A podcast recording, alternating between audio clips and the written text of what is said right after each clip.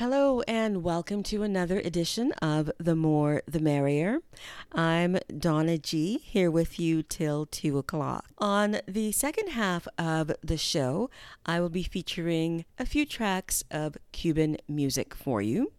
But the first half is all about Carnival, all about the Toronto Carnival and the winningest queen ever, Joella Crichton. She is the focus of the new documentary, Becoming a Queen by Chris Strikes. I don't want to waste any time, so let's get to it with the trailer from Becoming a Queen, and then I'll go right into my interview with Joella and Chris. Thank you so much for listening.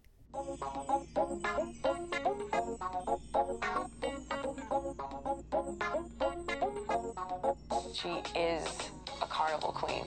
One of the premier mass players in any country. And we're meeting the queen of queens right now, Joella Crichton. Carnival for me is an opportunity to be free and express myself creatively. Carnival is an expression of my ego. Individual representing specific bands will compete against each other to be crowned the king or the queen.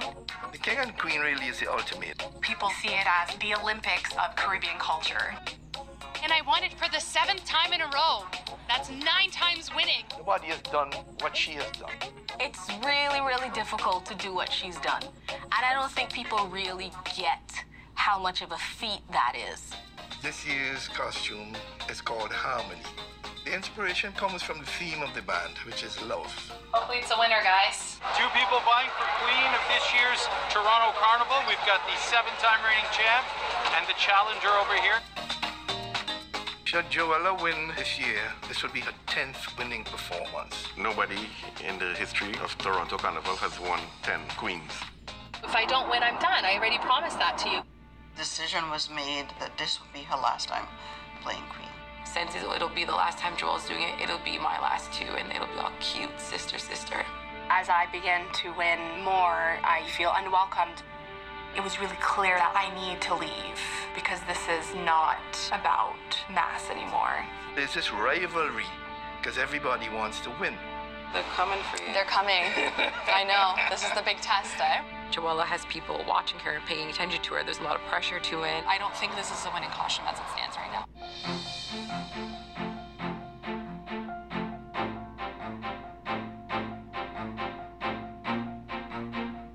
It does feel like I left a legacy, and I'm happy with it.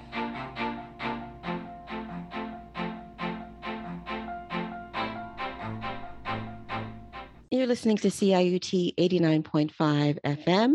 This is Donna G, and joining me for this interview is Joella Crichton. And the film, the documentary of her progress in Carnival, or as old folks like me used to call it, Caribana. Joella has been queen for many, many years. The documentary is a personal and also a family journey, as well as a little bit of the history of Carnevale as well. And becoming a queen has been a dream of Joella's for a long time. And she's here to talk about that very fact, Becoming a Queen, the documentary by Chris Strikes.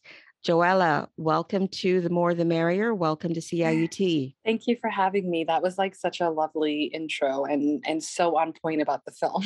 it's it's a wonderful documentary. It was different than I expected. I didn't expect so much personal. I didn't expect this amazing trio of women made up of yourself, your sister Mischka, and your mother Lou-Ann. It's a wonderful trio, triumvirate, I want to call it, about Carnevale. So, for I don't assume anything with my listeners. So, let's introduce the listeners to, to Carnival.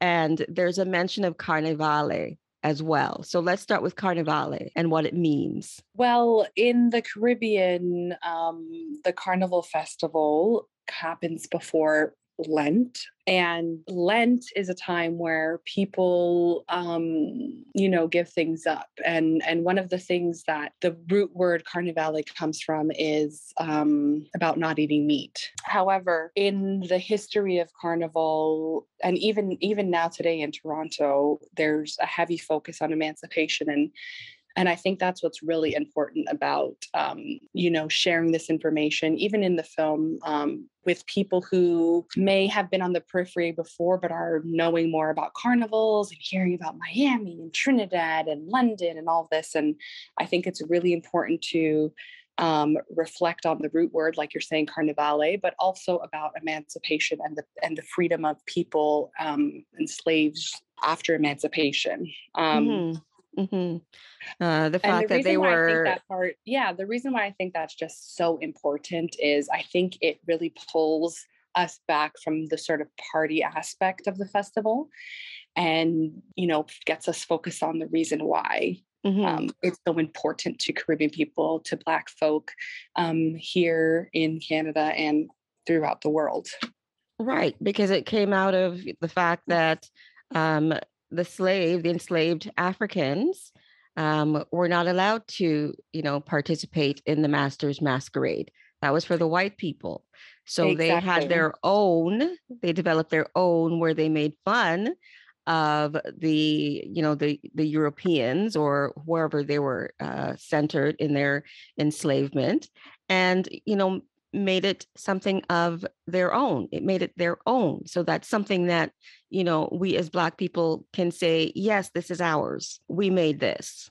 Exactly. And part of the costuming aspects that sometimes people don't realize is like covering your body, you know, in chocolate or oil or paint, um, or just mask or, or lots of feathers or whatever it is was one way to disguise um, yourself so that you sort of didn't get in trouble. And I, I've always mm. thought that that was like a really fun and dangerous way to look at things. Like, how can we be out in the streets and be free, but also, you know, protect ourselves and um, and poke fun, poke yeah. fun at you know the people who who think that you know we're weak or you know who have thought they were stronger um, than us all along so so yeah like the roots of the festival um, really have some really deep deep deep meaning for black people and i think that even just in in my years doing carnival that's you know my understanding of it has deepened but also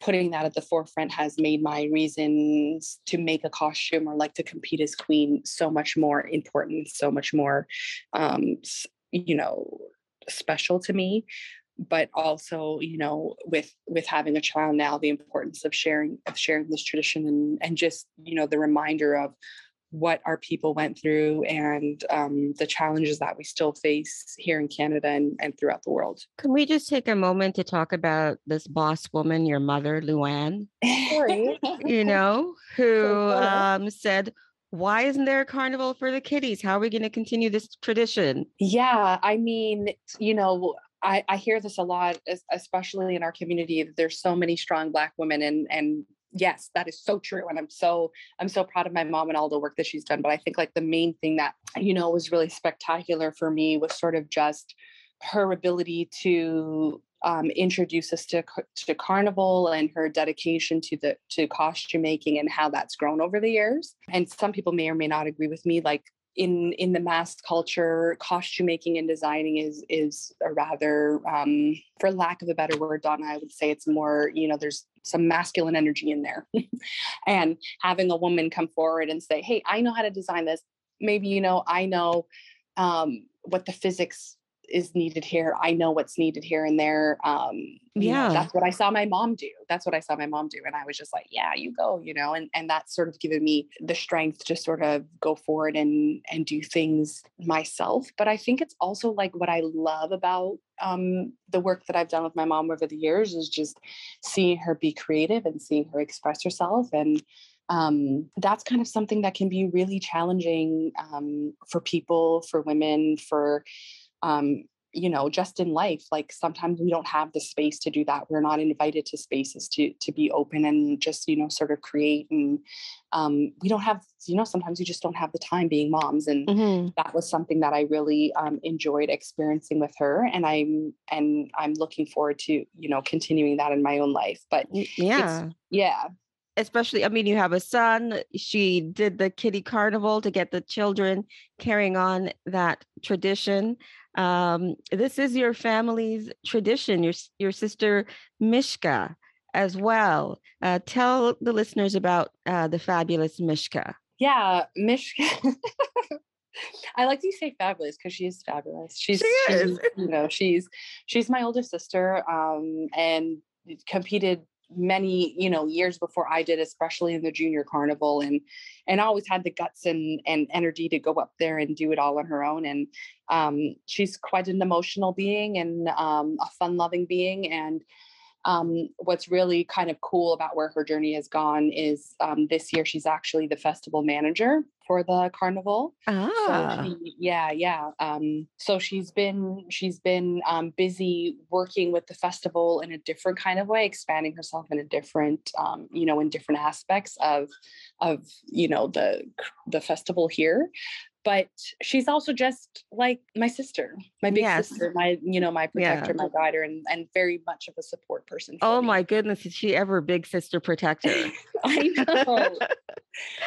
so I wanted I want to take this time now to introduce the man who um, is the writer, producer, director of Becoming a Queen. Audience, please welcome Chris Strikes to the interview. Thank you. Thank you. Thank you, Donna. It's great being here. Chris, what made you want to make this this feature length documentary about Car- Toronto Carnival? Yeah, you know, I, I really felt that there was um, that something like this was missing, and that something like this um, didn't really exist. And I was inspired. I was first inspired to to tell this story after um, I went to Joella's mother's house for the first time, and I just saw how amazing the house looked, decorated with carnival photos of Joella um, all over the walls and costume pieces, he- uh, headpieces um, in the living room there or the dining room.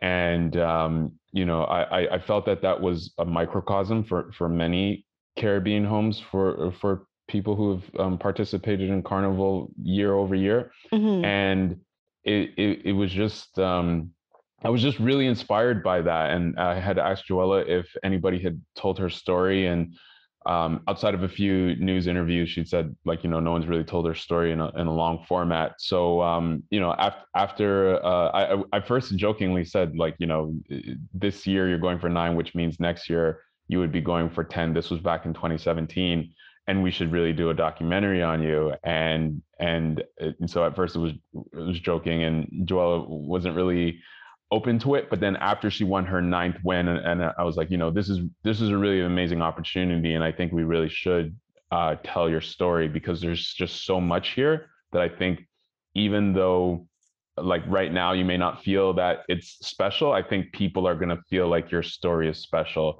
and so after meeting a couple of times and doing some pre-interviews, jo- Joella like sort of just laid out her story for me and and uh, her involvement in Carnival, and and from there I decided um, that I'm going to make this film, and there was no looking back after that. I'm glad you made the documentary because when I started watching it, I saw Joella's face, and I'm like, I know her from Share. She's been on the cover, but I didn't know her story. I didn't know her story. I'd seen her, you know, um, launching the festival on City TV or CP24, one of those channels. And I'm like, I know her, but, you know, I know her face. I didn't know her story, her journey. And um, Joella, one of the things that um, I found refreshing is the fact that you're not from Trinidad, as probably most people expect um, your background is Vincentian. Um, your your mother is from Saint Vincent and the Grenadines, and is being represented in this film. How do you feel about that?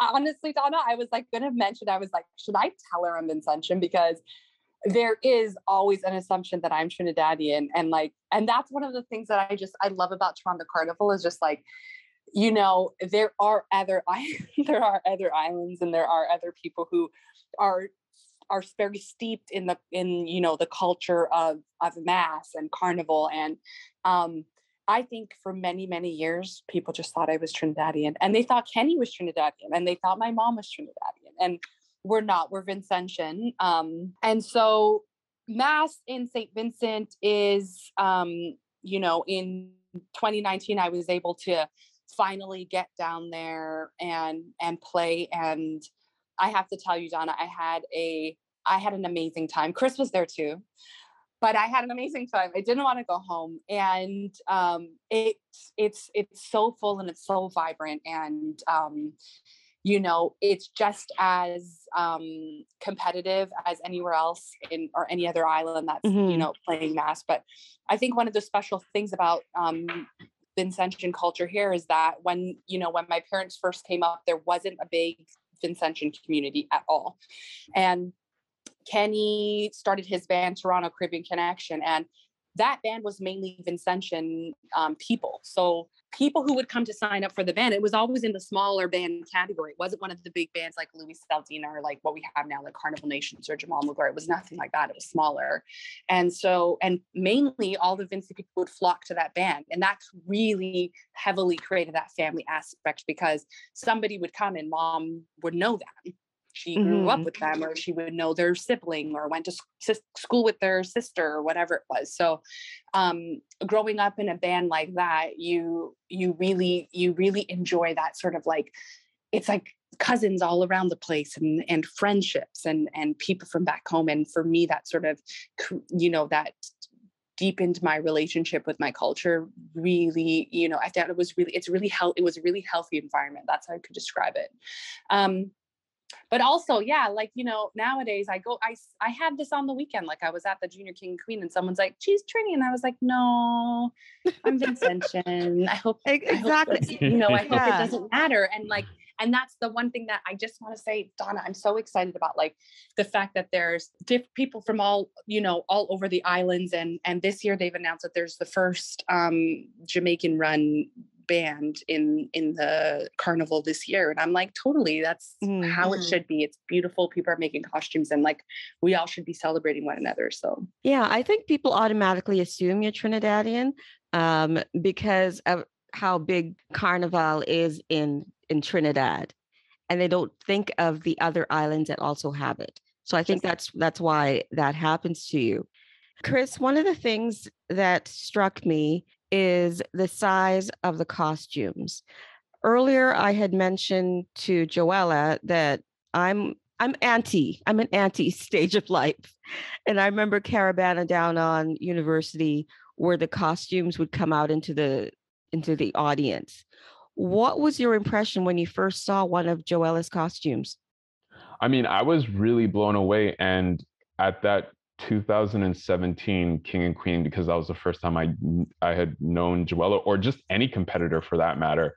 Um, I uh, I said to her after the show, I was like, "Wow, that was really amazing. That was like you're carrying around this big sail, like, yeah, like, like that's all." And and in 2017, um, it was really windy that night um, as well too. So it was really windy, and you you could kind of see that a little bit in the footage from that night because some of the confetti you can really see it blowing around mm-hmm. in the mm-hmm. wind and i was just really impressed by like how you know uh, um, massive the costumes were magnificent and just the ability to move with the costumes in such blustery conditions so i, I was really wowed by it and, and that's why like you know after that time it went from just hey maybe we should do this to no we we need to do this and you know joella in the film they they show you lifting weights because my god you're tiny and these costumes hmm.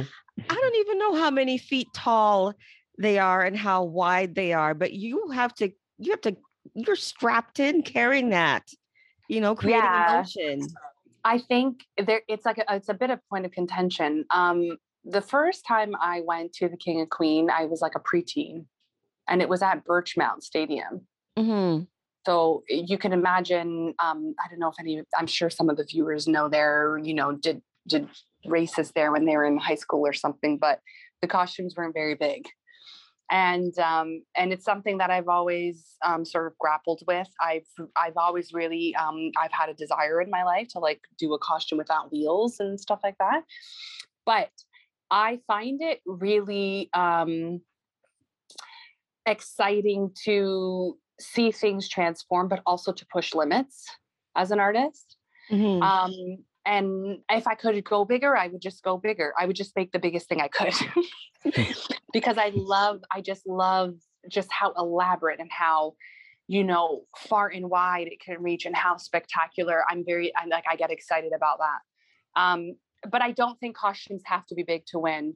I've had both. I've had big costumes and I've had smaller costumes, and I've had people um, comment on costumes that were very large for my size, and I've had mm-hmm. people um, you know, not be happy that I won with a smaller costume. And so yeah. it's so it's just opinions, right? Ultimately in the end. And everybody has, you know, their ideas of what makes a good costume. Um, but I tried my best on it to just focus on the performance because um, you know, I trust Kenny's vision and what he's designed. And some years we go up 15 feet, some years we go up 12, some years we go up 20.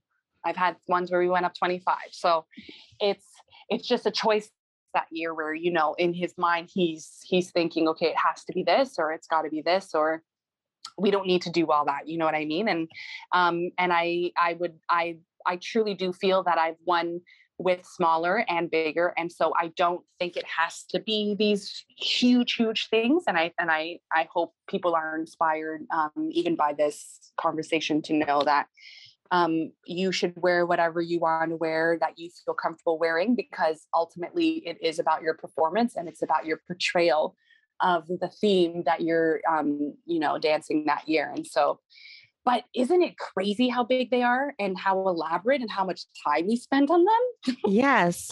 Uh, chris i was going to ask you first of all introduce kenny and tell me about the process of following him in the documentary. So Kenny is Joella's costume designer and has been Joella's costume designer since day one. Um, and uh, the the process of following him was really interesting because at first he, he, was very skeptical about me, and I think about the process as well too. And then um, you know, slowly over time, he warmed up, and and it, it was just really um, fun and entertaining to follow Kenny as well too, because his commentary, like you know, he he he's very outspoken and he doesn't hold things back. So um, his commentary about certain things was was really funny and really hilarious. And you know, going into it uh, because I hadn't known Kenny beforehand, so going into it, I didn't know that Kenny would be such a prominent character, but very quickly in the process, I was like, oh no, Kenny is going to be a very prominent character um, in this story because of just his involvement in um, Joella's costume making and and the designs and and learning that you know a lot of the designs and artistic um, I guess the the artistic uh, presentation before the portrayal, before the performance, a lot of it is from his uh, mind. So uh, yeah, Ken, Kenny Kenny was really enjoyable to follow, but he wasn't uh, he, he wasn't super open at first. I can imagine because that's a, that you know that's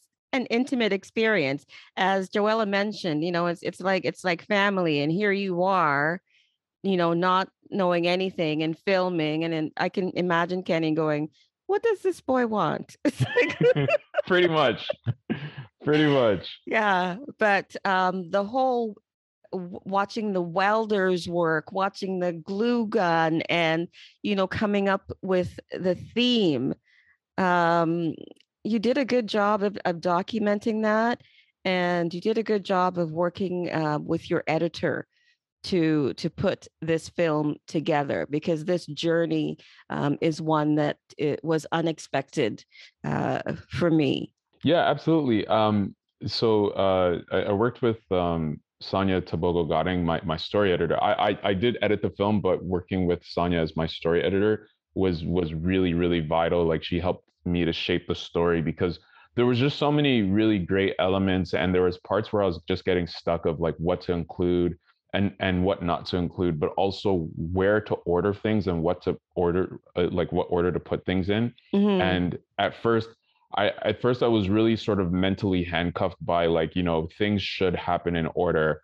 And, you know, with Sonia's experience in documentary as a documentary editor and a story editor, she really gave me the confidence and almost the permission to be like, no, you don't have to tell everything in exact chronological order. Like think about the emotional arcs before the like exact chronological order. And uh, so that that reassurance just sort of freed up my mind and allowed me to make more um, i guess more intentional decisions to think about uh, like emotion first and what best serves like driving the narrative forward in the in the film. Joella over to you. I found it astounding that there was no funding um, there's no arts funding for carnival. And um, that was a bone of contention for me in the fact that it's not seen as as art and you mentioned that in the documentary as well. Yeah i mean um there's funding for the festival in whole and and on whole and the, i i mean it's a nonprofit organization so they're you know the people who um, run the festival my sister being one of them are you know they're writing grants and looking for sponsorship constantly. Um, it's very taxing um, um, work to get it up and running but for the people who make the costumes no. And so um, the sad thing about that is that it can limit the people who are able to participate. Um, yes. I'm, I'm not a very wealthy person. Um, kenny and my mom sort of we do all the labor. That's why i make that's why i've decided to work on my costume because I couldn't imagine asking, you know, hiring someone and say, can you just do this on volunteer because it's hours and hours of work. But if I'm doing it for myself, I feel fine. Mm-hmm. um, and the hot glue gun. And a hot glue gun. Um, just to share, the people who come in the top four are the only people who um, win prize money. It's not a lot of prize money. I know. Um, and so, you know, if you happen to not have a great um, you know placement that year you're sort of stuck with whatever bills you have that's just it.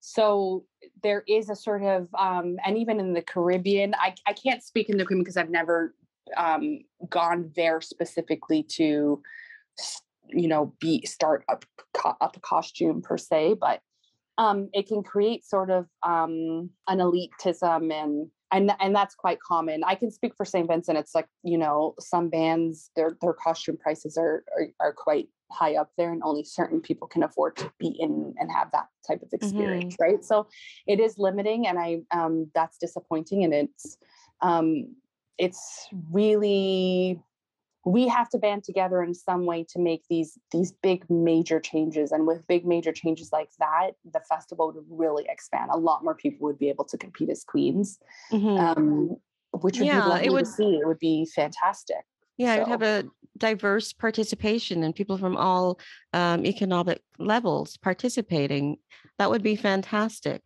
um, yeah, you get you get a lot of you know in trinidad um, every round that you compete in because they have three rounds, but every round you get prize money. So the first round has many, many, many con- contestants because um, a lot of people will get some money out of that and then go to the next one. And and these are, you know, the next year they probably put that money back into the costume and sort of that's what we've done. It's like, you know, with the winnings that I have received over the years, I just recycled that back into my next costume. Mm-hmm. And um, that's what sort of made it possible for me. Chris, you captured a wonderful moment with Joella, you know, going for her 10th win. And I just saw such freedom and joy in her movements. Um, it was wonderful. Uh, did you feel that as well when you were on site what, uh, filming her? Absolutely. Um, you know, right when she uh, when Joella finishes her her last performance, you know, there's a beautiful moment between herself and her mother, and and also also Mischka as well too, and you know, it it it almost made me like have some tears behind the camera as mm-hmm. I was filming it because it was just such a beautiful moment and i was like yes this is exactly what i needed and yes, it was, it was yeah. just yeah no it was just such a beautiful moment and um and not only that, but it, just even some of the smaller moments, like some of the banter between Joella and Mischka, and moments where um, Joella was asking Lou-Ann, uh, her mother, for some advice, like, you know, what do you think about this? Or I, am not sure about this. I, like, you know, I, I, don't know if this looks good. And, you know, so th- those moments for me, just seeing those the, the, those little moments there um, unfolding, those I, I felt how special those moments were in the moment of filming them. Mm-hmm. But Joella, you were radiant in that uh, last uh, because um, you said the 10th was going to be your last and boy you were radiant um, in that. And chris thank you so much for making this feature length film. And joella thank you so much for sharing your your journey and and your purpose you know in educating people about carnival and how important it is um, to us caribbean people and for those who are watching from the outside. Thank you. Uh, thank you, Donna. I'm so, I hope to see you at the festival this year. And um, yes, I, I think you got the right words there that, you know, we really are sharing a story um, about our, our Caribbean culture and our Caribbean heritage. And I really want um, to see our people continue to rise up in this story. And um, I hope they see themselves in, in my joy for Carnival. Thank you so much. Yeah, and thank you for allowing us to be on this platform. This is this is really amazing, and and and for your love for the film. It's it's really beautiful and it's really appreciated and it's felt as well too. So thank you so much, Donna. You're very very welcome. I'm sure that after my discussion with Joella and Chris, that you must have some questions of your own that you want answered. Well, the opportunity will come about on July 19th when Becoming a Queen makes its debut on video on demand. So look for it on a streaming platform. After the break, I'll have some Cuban music for you. And as a reminder, this is Donna G. You're listening to CIUT 89.5 FM. CIUT 89.5, the sound of your city. Stream CIUT at www.ciut.fm.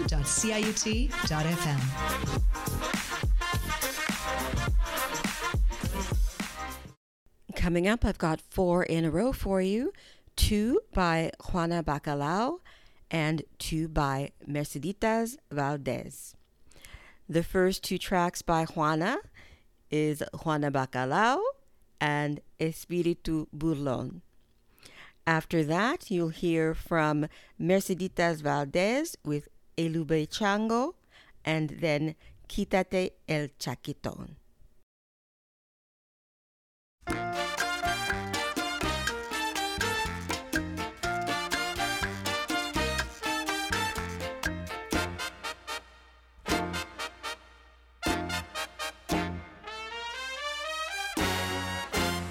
sonho.